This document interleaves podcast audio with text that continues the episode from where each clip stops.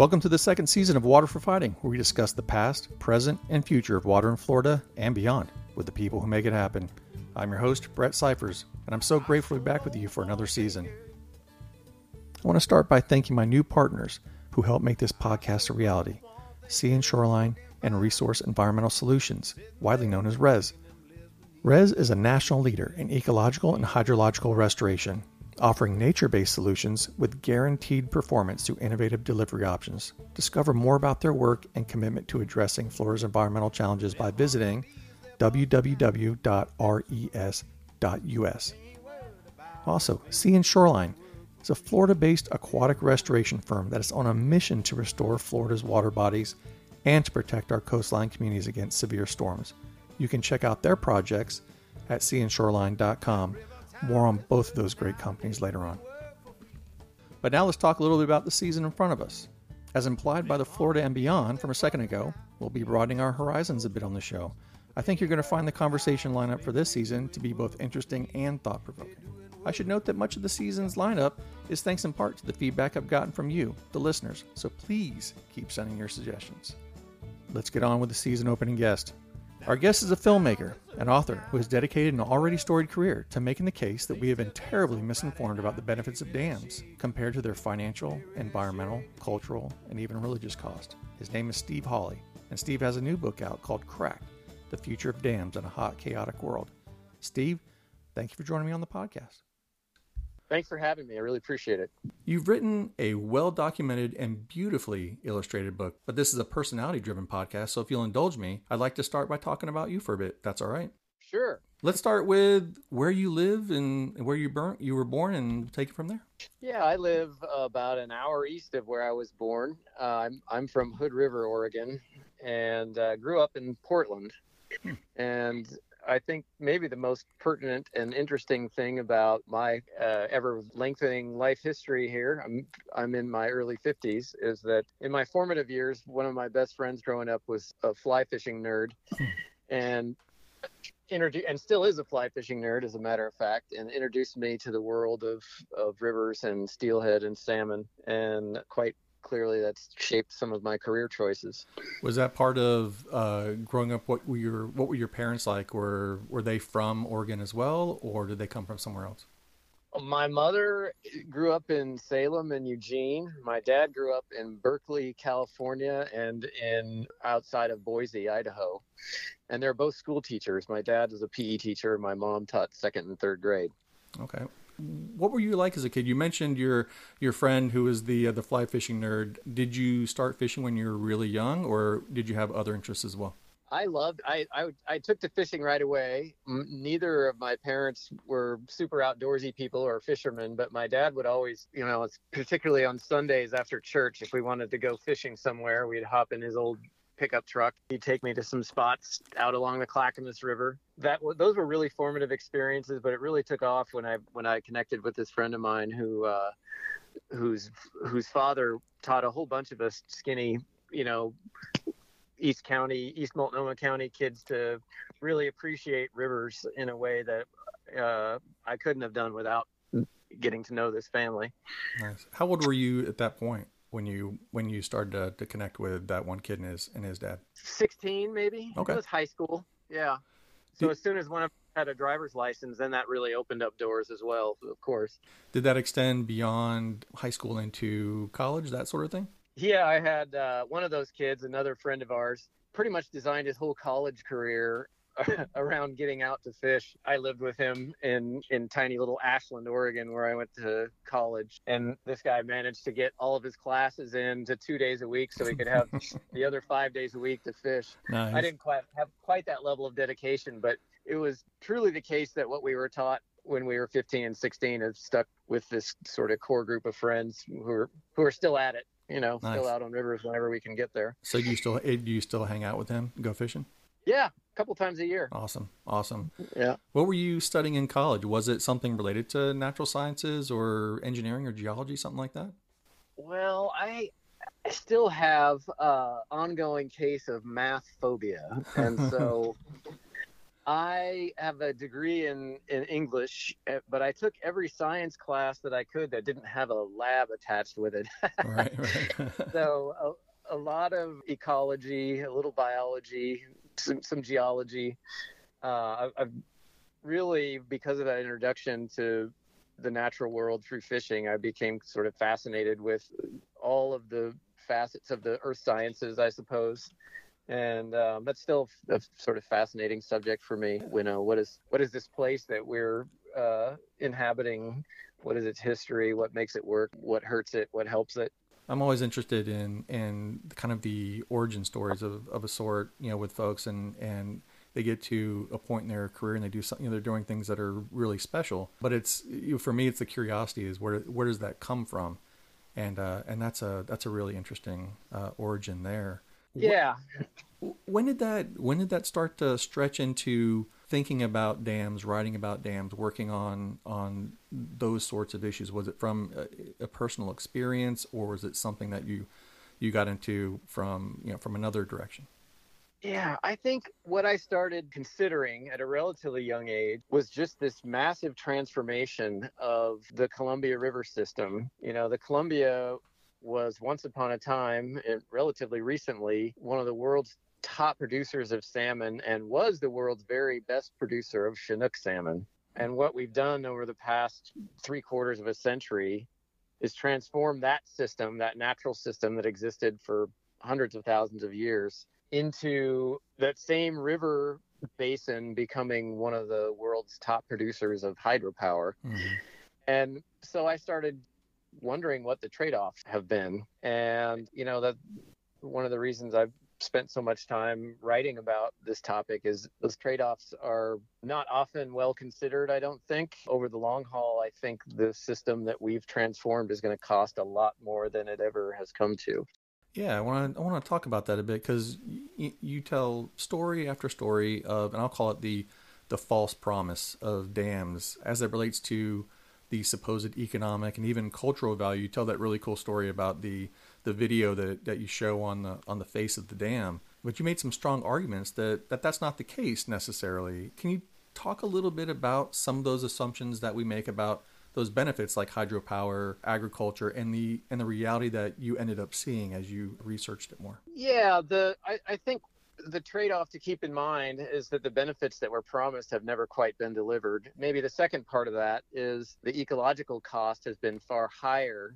than anybody has previously calculated, and that that second part is especially true under any kind of climate change scenario that you'd want to consider. So, you know, recall that a lot of these projects were built and I guess the big dam building frenzy was in the last century, starting probably with the Depression and the federal programs to kind of put people back to work. Mm-hmm. And that's an honorable motivation. But the benefits that were supposed to be delivered from water control projects were supposed to be kind of a rising tide that would lift all boats. And that's not really what happened. For instance, the Columbia Basin project, just west of me here in Washington State, the hope was to put 10,000 families on their own working farms. And we never really got much more than a quarter of that. Mm. You know, the it turned out that there's about 2,500 families on some rather larger working farms. And so then the problem became, and this is something that the engineers never considered because what was really required was a type of social engineering.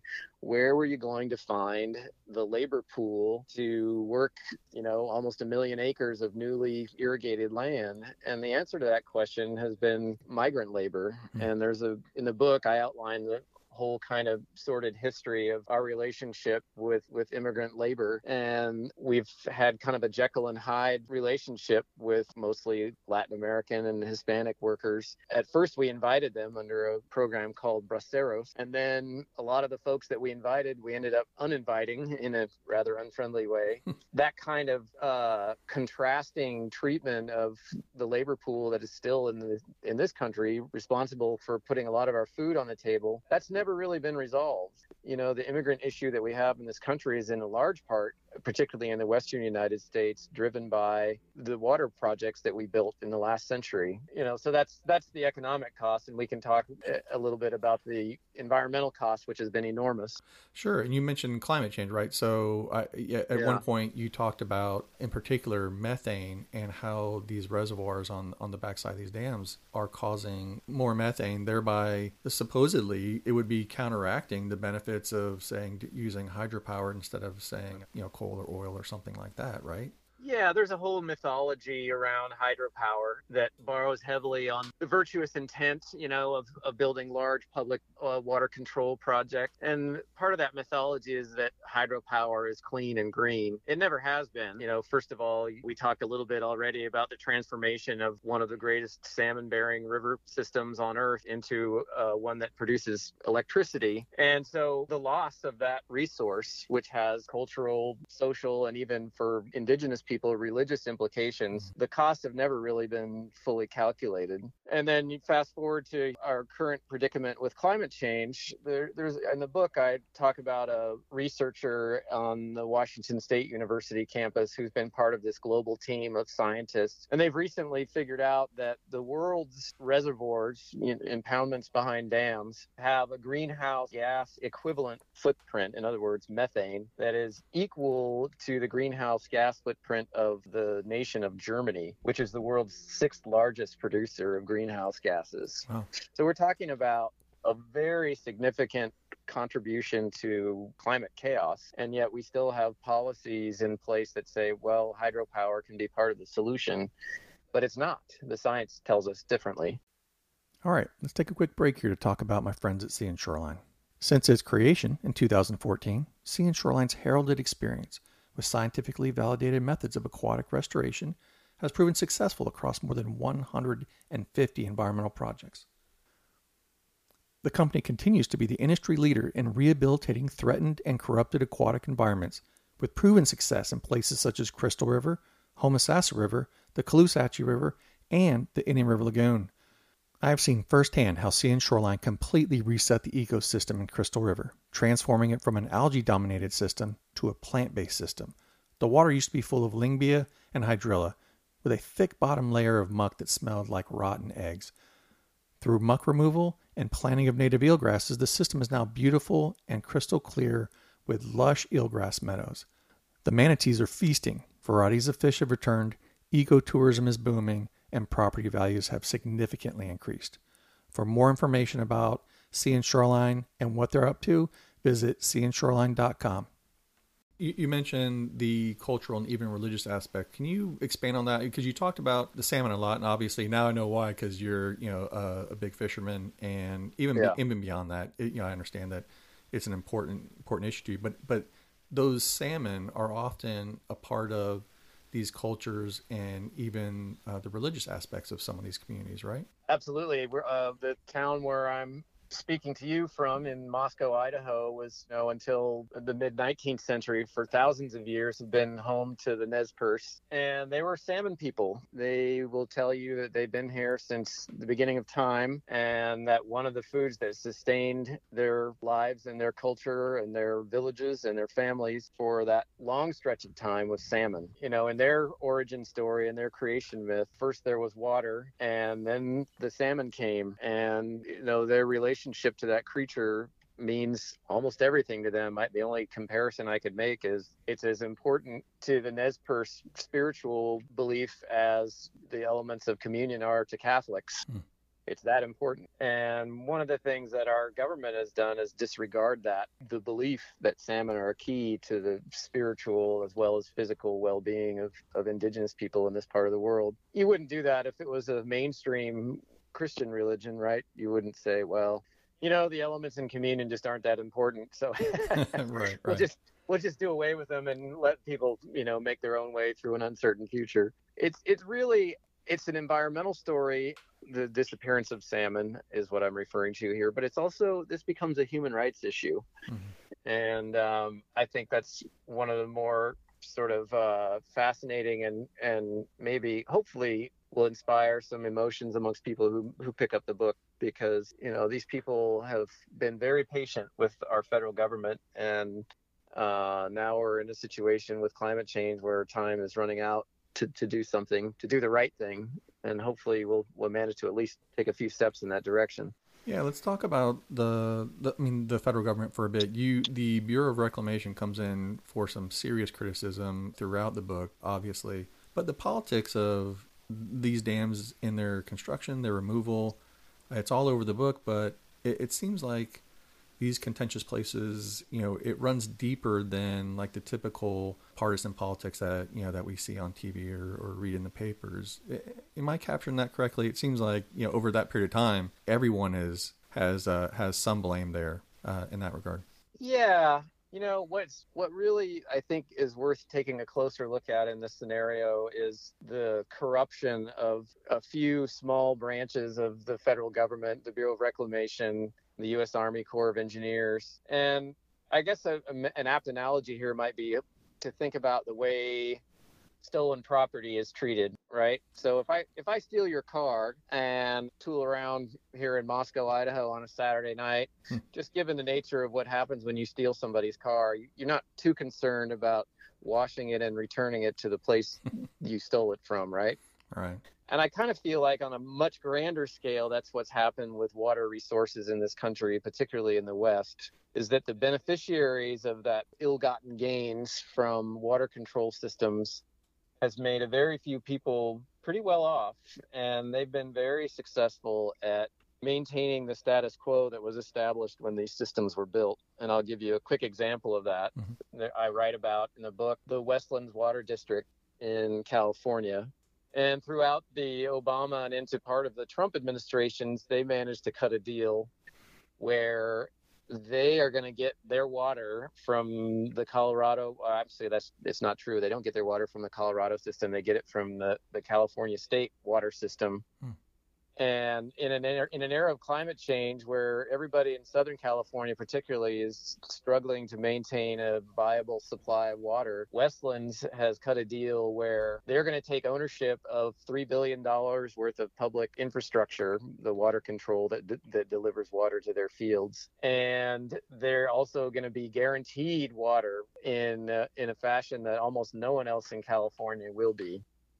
So while we're talking about everybody else making cuts and conserving and just completely rethinking the way that we use water, this particular irrigation district has managed to sew up kind of a 19th or 20th century version of water rights that really doesn't have any place in a warming, drying world. Hmm. It's a little different here. Uh, Florida's kind of a mix of that riparian water rights and then you know prior appropriation, but when we look at these types of, of projects, whether you're talking about irrigating where there are a lot of rules and laws here to govern the more efficient use of it, when we talk about surficial storage for that use, usually it's a double a, double benefit. So you're cleaning some historical water quality issue while also maybe providing some some water supply. Are, are did those kinds of restrictions exist in some of these systems that you're talking about? Where they exist, they've been ignored, mm. you know, and I, I think really, you know, the eastern seaboard in Florida is definitely different, but the the 20th century version of water control and the you know, off the top of my head thinking of some of the major ecological disasters that Florida is dealing with at the behest of agricultural interests. I guess that's what I'm talking about. That's that's the commonality in this system mm. is that um, again the virtuous intent we we owe a debt of gratitude to farmers and ranchers for putting food on our tables, but they are responsible just as the rest of us are for managing water and land in a way that it can be put to good use for many generations to come. And I think what we're looking at instead is, you know, all the signs are pointing to a, an agricultural system that is not going to last long into the 21st century unless we start rethinking the way that we do things. Hmm.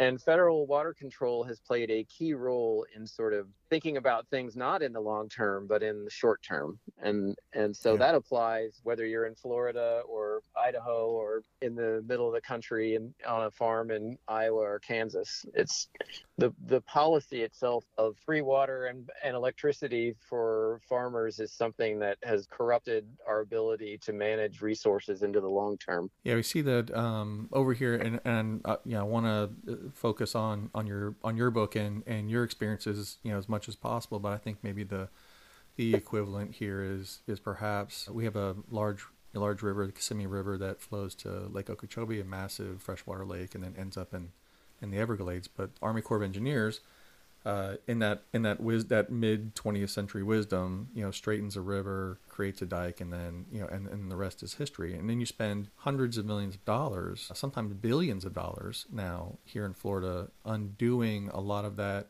well-intentioned mess on, you know, on the part of the federal government. You talk a lot about that in terms of, uh, and I remember one part you were talking about salmon in, I think it's the the Columbia Basin, where they were they were trying to reseed or put salmon hatcheries, and the cost per salmon was insane. But that but that's the price in order to get something to to try to, to survive in in a, in a climate and an environment that is not meant for, for them the way it is with the with the dams. It was like something like I want to say two hundred fifty to six hundred dollars per salmon.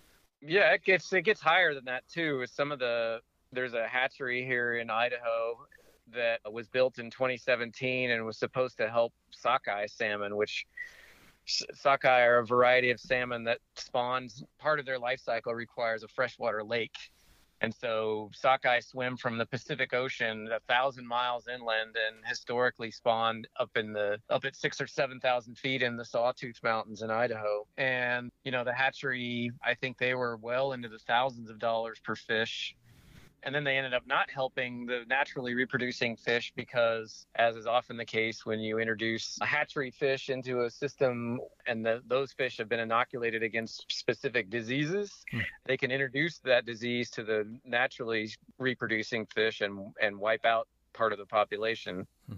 And that's exactly what occurred in that you know in the this hatchery down in Boise. And so not only was it a very expensive endeavor, but it ended up being a biological failure as well. And I think what we need to learn from those kinds of scenarios is that there's a certain wisdom to a natural system that is inherent simply because of the millions of years of evolution that go into the you know the development of a of a river system with its native wild creatures and we haven't yet really learned how to honor that inherent wisdom that Hmm. you find all over the planet and that everywhere you look we seem to be hell-bent on doing away with Well, I guess to that point, the book seems at times to be both pessimistic and then hopeful, like all at once. Is that is that how you see yourself in in, in some of these stories? I, like like I want to talk about the Klamath River, but but before I do that, it's like is that is that the the impression that you want uh, readers to have? How do you see yourself in that regard?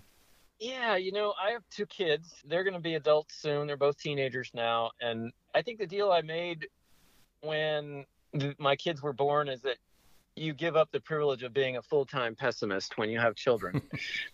so uh, the deal I made is I can be a pessimist only 20% of the time. 80% of the time I have to try to be optimistic.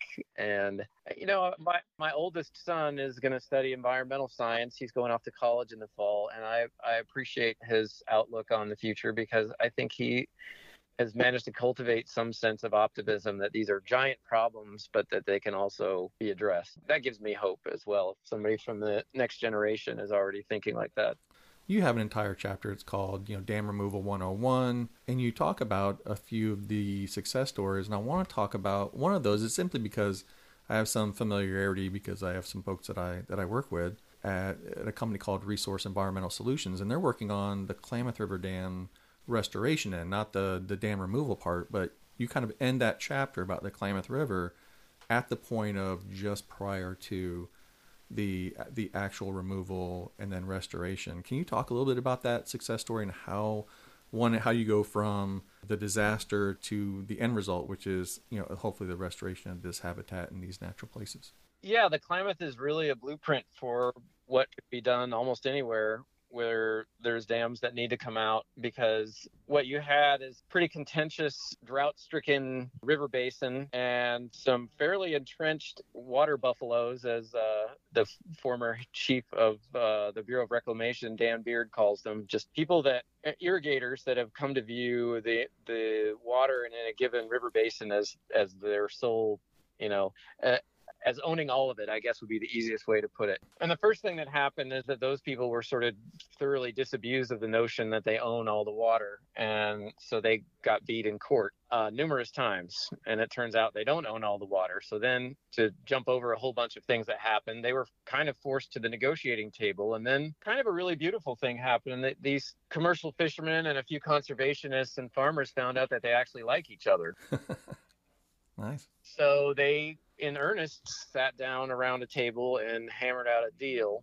And they got a promise from actually my congressman, my former congressman in the state of Oregon. He is now retired. He told these people, "You bring me a deal, and I'll push something through Congress." Well, he was making a bet that these people wouldn't come up with an agreement and he wouldn't have to push a bill through Congress. So they called his bluff. And when it was time for him to do something, he didn't do anything. But nonetheless, these people again, the develop the relationship that they had developed dictated their next move, which was we're not we're not going to quit. And they figured out that they didn't need Congress to take dams out on the Klamath; that they could make it happen just through the federal relicensing process. And so that's what they did. They got together and sort of reworked that original agreement so that no congressional authorization was required you had a utility company, Pacific Power, that was really interested in getting rid of what they saw as a stranded asset.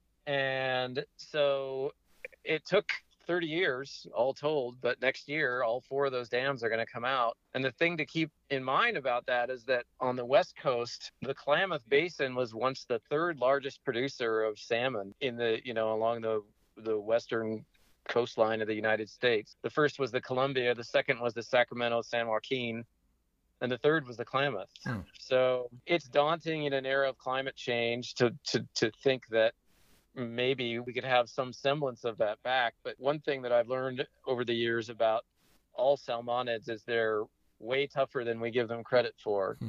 And I, I, there are such plethora of little gem-like pieces of habitat in the Klamath Basin that these fish are now going to have access to that you can't help but again be sort of at least cautiously optimistic that dam removal there is going to yield some positive results. Yeah, and you've seen that already, right? Uh, that you, I forget exactly which part of the book you talk about where a dam was removed, and even though it wasn't the entire extent of the river, the the amount of time it took for uh, salmon to start making their way back upriver was, I think you said, like in the course of a year, maybe two at, at the tops. Is am I? Remembering Yeah, well, let's let's yeah, let's talk about an East Coast river on the on the Gulf of Maine, where there's just been a incredible ecological restoration. You know, the, the first dam to come out there was uh, the Edwards Dam on the Kennebec River in 1999, and that's kind of how I marked the be, sort of the beginning of what you might call the modern dam removal movement. And one reason that that's considered the beginning is the results there were so dramatic. There's a type of fish called a, now they call it a river herring. It used to be called an alewife, and it's an anadromous fish. It spends some time in the ocean and then comes back in freshwater river systems to spawn. And in the in the uh, ensuing years since Edwards Dam came out, there's been several more on the Sebasticook and some other rivers in the Gulf of Maine. And now you have about five and a half million river herring that are returning to those Gulf of Maine rivers every year they're kind of the baseline of of the ecosystem in that part of the world, the marine ecosystem in that part of the world. And you went from having probably less than 100,000 of them prior to 1999 to having five and a half million. Hmm.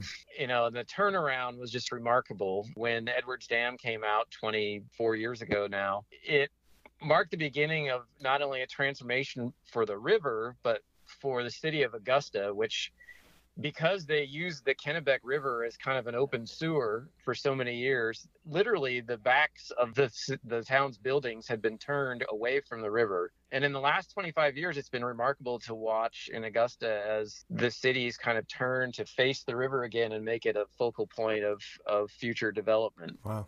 You know, so there's been social, ecological, you know, and even economic returns on that investment. And that's a story when you start looking at this that can be told over and over again. It's remarkable to watch, particularly East Coast cities where there's a longer history of industrialization, reincorporate free flowing water into the architecture of the town. And and to that end, like you provide an actual it's almost like a here's how you do it point by point in working toward dam removal. I don't want to give away the entire book. I think everyone should read it. It's a fantastic book. But talk about a little bit about how you go about the the, the dam removal 101. Yeah, you know the the, the low hanging fruit, so to speak, of the dam removal movement is the thousands and thousands of small dams, no taller than 15 feet, that are not serving any particular purpose and all they need to be removed is funding and a and a, and to go through a permitting process mm. to do it safely. And so that was kind of the inspiration behind that chapter when you talk to a group like American Rivers that's been played a central role in a lot of East Coast dam removals. Mm. They'll tell you that it's a successful endeavor and that the only thing we need is more money and a quicker timeline to get more of these dams removed. And so that was kind of I thought uh, if we could include a 15 or 20 page instruction manual on how to get a small dam taken out, that maybe that would help serve that purpose. You know, it's interesting to look at state like New Jersey and and look at the amount of river restoration that they've accomplished over the past 15 or 20 years. It's made it so that you know it'd be a really interesting uh, adventure to fly into JFK with a three weight fly rod and take a cab to a wow yeah. take a cab to all to within an hour of the city where suddenly there's some pretty good trout fishing to be had. Wow. And you know it's one of those things that you can point to young people and say you know what? This is a place that is much better off than it was when i was a kid. And i, I think in this day and age that's a really important thing to be able to to to tell young people. All right let's take a quick pause to talk about my friends from res res the nation's leader in ecological restoration is helping restore Florida's natural resources with water quality and stormwater solutions that offer resiliency for communities through guaranteed performance and outcomes. With its rich hydrological and environmental diversity, Florida presents challenges across its many ecosystems, diverse landscapes, and the many demands on the natural resources. RES actively restores habitats, hydrological regimes, and ecosystem functions across Florida, from the panhandle and the Heartland to coastal estuaries, and the Florida Keys. They focus on restoring floodplains and wetlands and improving water quality, benefiting numerous species that call Florida home. With an unwavering commitment to preserving the state's unique ecological communities, RES confronts the complexities of Florida's mosaic landscape with water resources head on. Their creative solutions and innovative approach are helping municipalities, agencies, and local water resource groups pave the way for a brighter future. With each project, RES upholds long term stewardship practices, guaranteeing sustainable outcomes that endure. Discover more about their work and commitment to addressing Florida's environmental challenges by visiting www.res.us. Yeah, I think on the on the other end of that that spectrum, and, and it was something that I I intended on asking earlier, but when you talk about the you know these small dams is you, you, talk a little bit about some high hazard dams. When you look at, you've mapped out, you actually have a map of the United States where you've mapped out where these dams exist. I think even a worldwide map as well, where you have yeah. high hazard dams.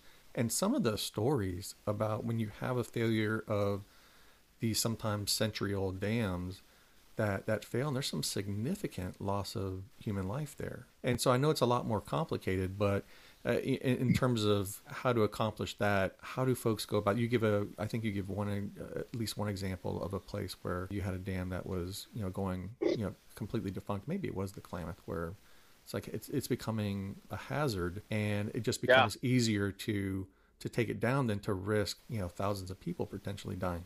Yeah, I mean that's happening all over the country. Remember that the lifespan of concrete is no more than about 60 years, mm-hmm. and you have you know abandoned projects in places that are that you know where some of these structures are approaching twice that. They're potentially disastrous depending on how large the the structure is. I, in the book, I write about an example uh, in Italy where a post-war project called Vajont Dam was built in a in a little town called Longarone. I might be screwing up the Italian on that. But the dam itself didn't collapse, but the reservoir, the hydrostatic pressure in the reservoir played a role in causing a landslide. So a mile square slab of rock slid into the reservoir and created this super wave that washed over the top of the dam and took out a town of 2,500 people below it. And there was almost 100% mortality rate. And, you know, the, the violence of this collapse or the, the wave, I guess, that ripped through the town. Look, if there's, I think there's some pictures in the book and it looks like a war zone. I mean, the, the wind that that wave created ripped the clothes off of people. And as these structures age, you know, you look at the snowpack, for instance, in the state of California this year, or in the Southern Sierra, they have three times the normal amount of snow, and all water managers and public safety officials are kind of waiting to see what happens in the first spate of hot weather down there because th- these systems were not designed for the kind of sudden variability that we're having in our weather these days. Mm. Um, so there's a huge amount of safety considerations. In the book, I interview this expert, this safety engineer from Berkeley named Robert Bea And he, you'll see if you pick up the book, he's so alarmed by the lax safety standards that we have in our country's water control projects that he, you know, for a guy who's studied safety for an entire, an entire career, you'd think it would take quite a bit for somebody to just cover their eyes and look the other way. But in the interview that I did with him, he said that's kind of what he's doing with dams. He feels like a major disaster at this point is almost an inevitability, and that should cause us a great deal of alarm. Hmm. Well, let's, uh, if you don't mind, let's move down south quite a bit. You sure. toward, toward the end of the book, you the, the namesake of, of your publisher, Patagonia, you head to, to South America to talk about some of these these beautiful natural areas down there and and the work to prevent dams coming in. So we're dealing, you know, as you as you note in uh, in the book elsewhere about dam removal in the United States, but there's still places where where folks are trying to put in, you know, incredibly large uh, systems, right? Yeah, it's happening all over the world. The heartening thing about South American dam development is in the nation of Chile, there was a, uh, I guess, an uprising uh, that really caught the attention not only of a lot of Chileans, but a lot of people internationally. The short version of the story is that there was an Italian company that had proposed building five dams on the on the Baker and Pascua rivers in southern Chile. And there was one person, it kind of started with one person. There's a cowboy that lives in the Aysén region in Chile who was so alarmed by the prospect of losing the land where he grazes his sheep that he hopped on a horse and rode a few hundred miles to the regional capital, hmm. this town called Coyhaique. And that caught the attention of media, and they started doing kind of annual marches from their part of Aysén region up to this regional capital. And the government wasn't paying them much attention but through a sort of series of both lucky and and very much strategically planned events the, these people you know these these kind of very rural not very well uh, resourced locals ended up preventing these five dams from being built hmm.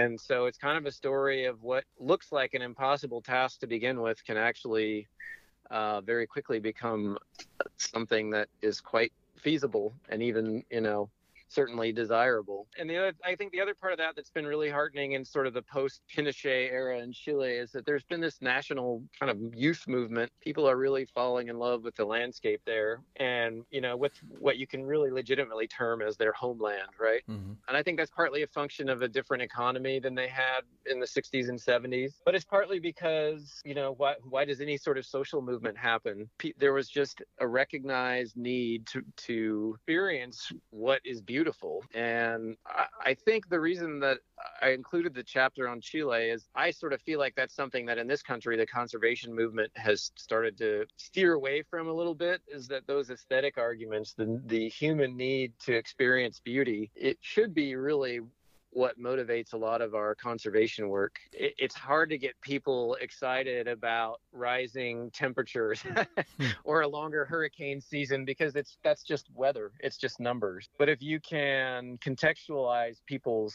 care for the planet and the places where they live, and so this particular place is worth restoring or defending, then I think that makes for a much more potent conservation movement. It's, it it seems like it, and and I I mean the book the book alone with the the number of uh, the gorgeous photographs, not just of South America but all over the world of these these natural places, I think really begins to do that idea some justice. I know we don't have a ton of time left, but I'd like to to shove you into a kind of a lightning round of sorts, and I ask these questions sure. of of everyone, and I think you know a lot of these answers I think people will be able to find by by reading your book, which again I encourage people to do. But let's just uh, let's roll with it, and you uh, let's see what we come up with. Hey, that sounds great. Yeah.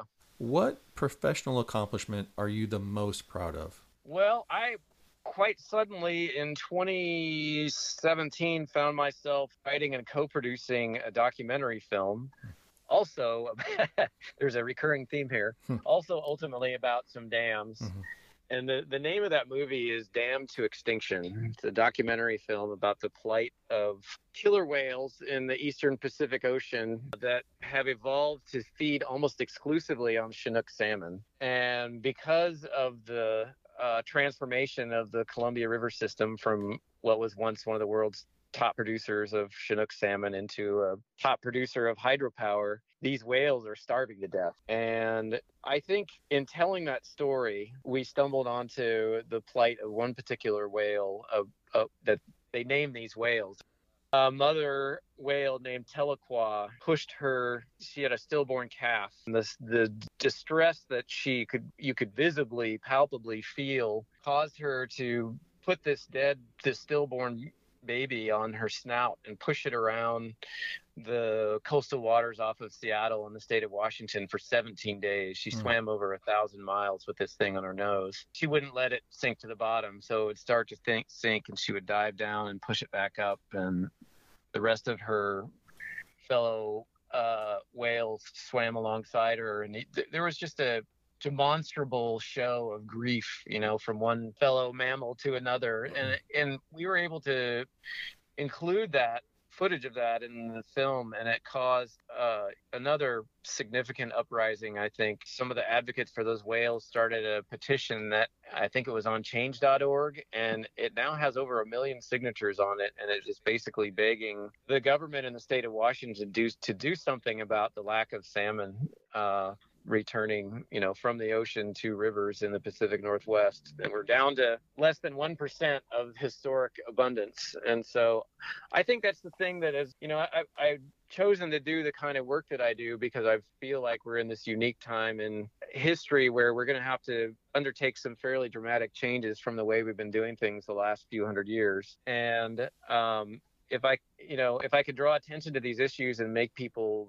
or, you know, encourage people to have an emotional response, um, I think that's kind of the basis of, of our, you know, activism is that you have to have a connection to the issues that you're fighting for. And if I've managed to do that with that film or in some of my writing in other places, I think that's, that's the thing that I'm most proud of.